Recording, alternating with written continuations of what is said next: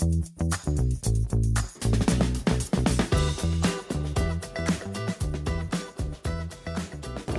大家好，我是李忠达，欢迎收看中时表达频道。我们这几集锁定高值利率的投资题材，分别谈了台股高值率股票有哪些要注意的，然后我们也安排了有关于台股当中的高股息 ETF。我们今天顺着这个脉络，但是想做出一点不一样的区隔，来聊聊有关美国电信在这个市场。那很荣幸也很高兴邀请到群益投信的这个 ETF 及指数投资部基金经理人郑怡珍珍小姐来到现场。副总好，各位投资朋友大家好，我是群益投信 ETF 的经理人郑银珍。是。感谢尹正来到现场哈，那我想先来看一下大环境。其实历经了二十码联总会的升息啊，走到这里有几个议题它很重要，但是也很困扰哈。首先，通膨到底能不能有效压制下来？再来，联总会的升息走了这样十次二十码，是不是已经到了尾声，还是会继续升？那第三个就是历经了这样的一个啊通膨跟升息。那后续啊，美国的经济会不会有可能走向深度严重的衰退？最后就是从三月到这边两个多月，美国陆续有一些中小型区域型银行倒闭，已经走到尾巴了吗？还是会持续？那各位投资朋友，我们这样走过就晓得这些事情其实很关键，但很大的一个不确定。可是我们还要投资，所以在这个不确定环境里面，如何找到一个让我们觉得买起来安心稳健的力量？哦，那我们可以真的透过他的知悉来追求我们长期资产呃的一个增值，我想是你我大家很关注的。那我们评估美国的电信债可能是这样的一个方向跟机会，所以第一个问题就要来请教基金经理银针啊，就是在全世界有这么多各种不同的产业专题哈，光以债券就是博大精深。那贵公司当时为什么会锁定在啊美国电信债这个领域啊来？专攻，然后发行这个零零七二二 B。那历经多年的经营，我跟各位报告，这个 ETF 已经是台湾规模最大的呃美国电信债的一个 ETF。所以要问的就是，贵公司起心动念一开始是在怎么考虑的初衷是怎么样来规划这个商品的？就像吕副总提及，其实台湾投资人其实比较熟悉的产品，当然还是高股息的 ETF。但是其实它的波动度是有一定的一个相对比较大的部分。那我们当初在考虑是想是说，其实一般的投资人对值利率是有一个明确的需求的。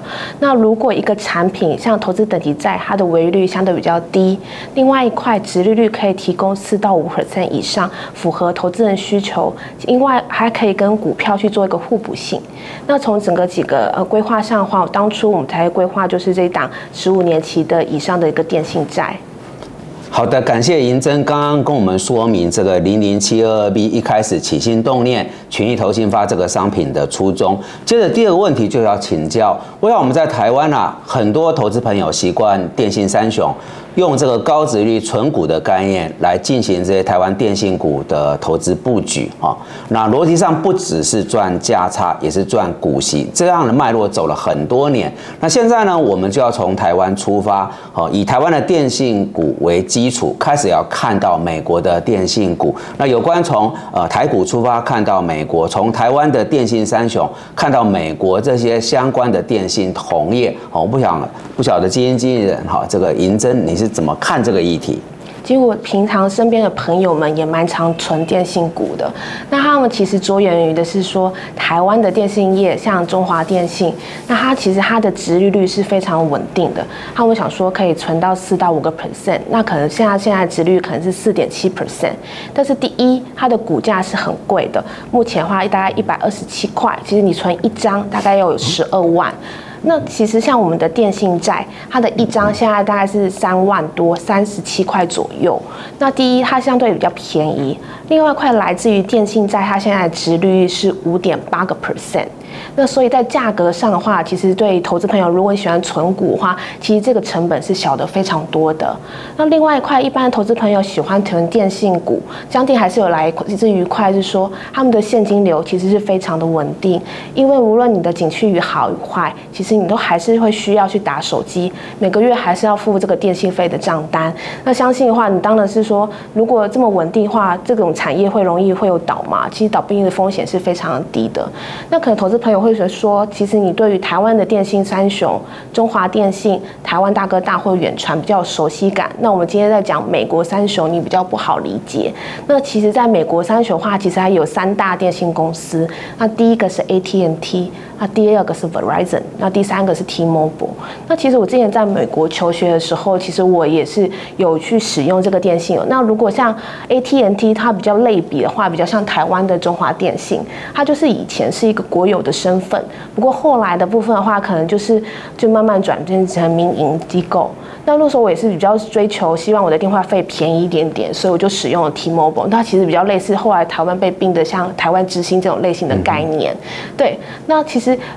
像美国的部分的话，因为人口非常的众多，所以后来结局呃结合并成这三档就是电信三雄后，其实我们也不用太担心说他们会有未来会有倒闭的危机，因为他们在营运上的话，其实因为现金流有这种稳定的特性，所以在产业面上是也是让人家比较安心一点。那即便我们像刚刚副总有提到，其实这样费德现在升息是一个比较尾端的阶段，那我们会在产业面的话，这种类型也会让人家比较放心一点。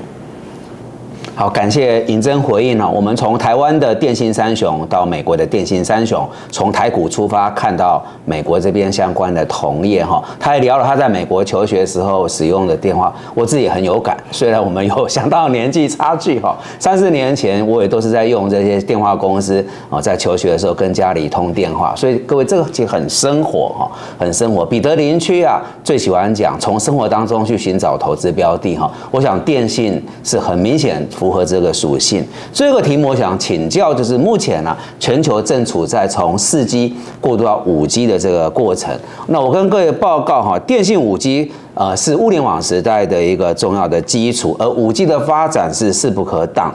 那电信业明显收回消费者的手机通讯，由四 G 升级到五 G，我把它叫做转换的红利。那你这个转换红利，未来业者啊，不管它的获利跟现金流量啊，都是一个稳健成长。我在这边跟各位讲哈，你买股票其实你很重要，不管你的股股还是债哈的一个工具。你要看它的现金流，好，就是现金流一直是稳定剂啊，你买起来才会安心。不然有的时候你哎突然赚很多，突而且爆赔，我讲买起来大家都很辛苦，好，所以现金流量是一个大家一定要衡量。那就此点而言，电信有它相当的魅力，所以我想针对于从四 G 过渡到五 G 转换期，那这个议题不晓看经纪人银针啊是怎么来看的。那刚好提到，其实四 G 转换成五 G，一般的民众可能比较不熟悉。那可以直觉来看说，不知道目前你用的中华电信是很常推荐你说，你是该升级成五 G 了。那如果你升级成五 G，其实最明显的感受是什么？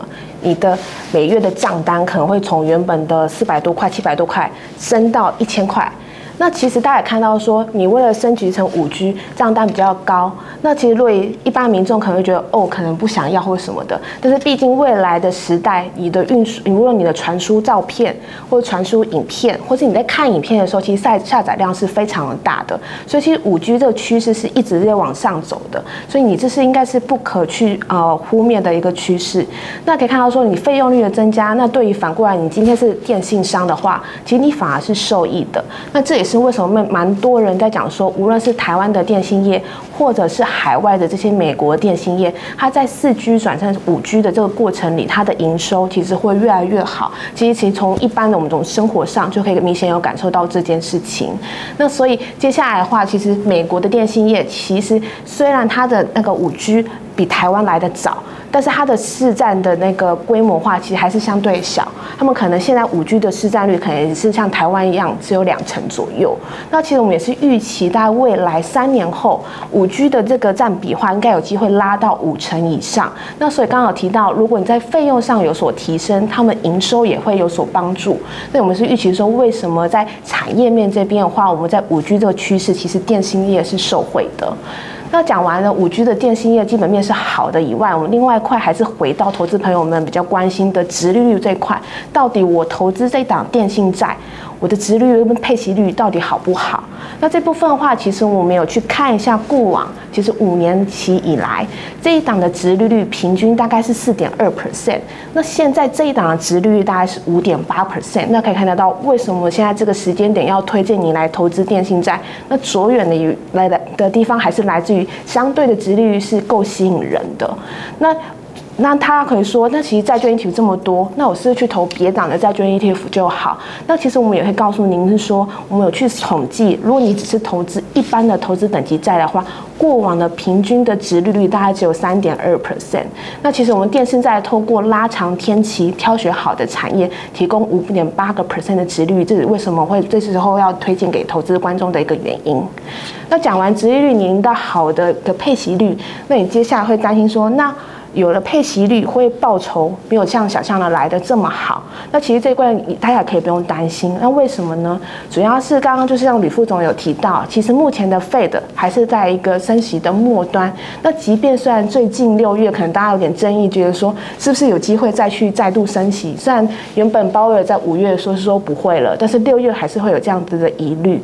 那不过大家也不用担心，其实在过去的时候我们有去做统计，即便是在最后一次升息。的前啊一个月，那最后一次升息前的话，其实接下来殖利率的话还是会持续走低。为什么呢？即便是最后升息了，大家会预期未来景气可能会衰退，所以市场的利率会反映在前面。所以当殖即便费的还没降息，那市场这个月一直走低后，那接下来都是有利于债券报报酬的一个表现。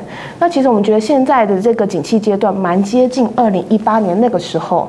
那个时候，如果当市场已经停止升息的时候，我们去做统计，电信在这一档的。呃，报酬率的话，过去一年大概是在停止升息后一年大概是三成，停止后两年大概是四成。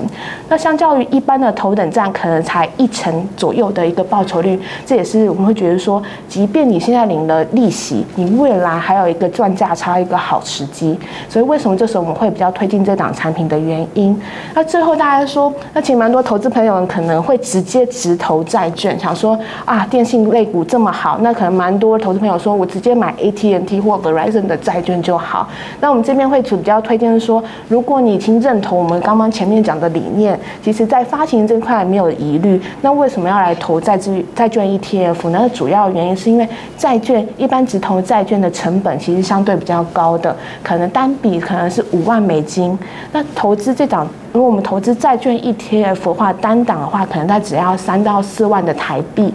那当然，目前的景气，呃，还有就是呃，通膨的这个疑虑，可以让我们觉得说，其实值利率相对比较高，但还是有一些波动性。因此，我们还是会建议投资朋友说，趁现在利率在相对高档，但是你好像又抓不准。抓不准到底哪个时间点比较好，那趁这个时间来来去做一个分批投资加码债券 ETF 的话，是一个好时机。那所以最后我为大家总结一下，就是我们这档电信债的 ETF 它到底有哪些优势？那第一档我们是市场上比较最大规模的电信债 ETF。第二的话，目前的值利率其实符合投资人的需求，至少呃上一次的配息率大概是五点三个 percent，那目前的值利率水准大概五点八个 percent。那第三的话，就刚刚副总有提到，其实现在四 G 转换到五 G 这个过程。其实，在产业面的话，不需要太担心，是一个接下来应该还是有一个迎接一个红利的机会。那最后的话，还是来自于其实债券 ETF 交易是非常的容易的。其实你每天在呃市场上都可以直接去做交易，不会说你看不到现在到底实际的市价在哪里。那我相信交易的透明度一直是 ETF 这种商品的一个优势。那以上的话，大是我今天推荐大家这档呃跟吕副总就是交谈这债券 ETF 这块的一个分享，谢谢。好，谢谢金建尹正，他说的非常详尽而清楚哦。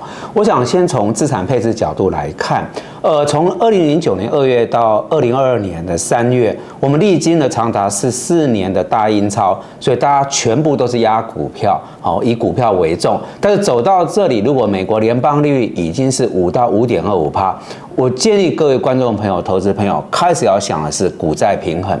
那么前几天我在 TVS。主播问我，我说要么你六四比，要么你五五比。但总之你必须要把债券的权重拉高，不要像过去的十几年全部去压股票，好。求一个比较平衡稳当，是在目前相对利率已经到五趴以上，大家去衡量的。那我收尾说，我们有一个叫做三稳投资数哈，趋势稳、龙头稳跟债息稳。这个趋势稳就是如我们刚刚两位所谈到，从四 G 好转换到五 G，这个是势不可挡。所以投资在趋势来讲，它是最稳当的一个方向。再过来就龙头稳。如果你对台湾的电信三雄你很信任，我们把这个逻辑套过去美国，它也是电信三雄，但是它是美国的电信三雄。那在刚刚我们谈到这个利率已经往上拉，这种压力也会出来，就是会不会违约的问题。那由于它是美国的三大电信，它是垄断美国的电信市场，所以它大到绝对不会倒，所以你投资起来龙头稳，哦，就是你会有信任。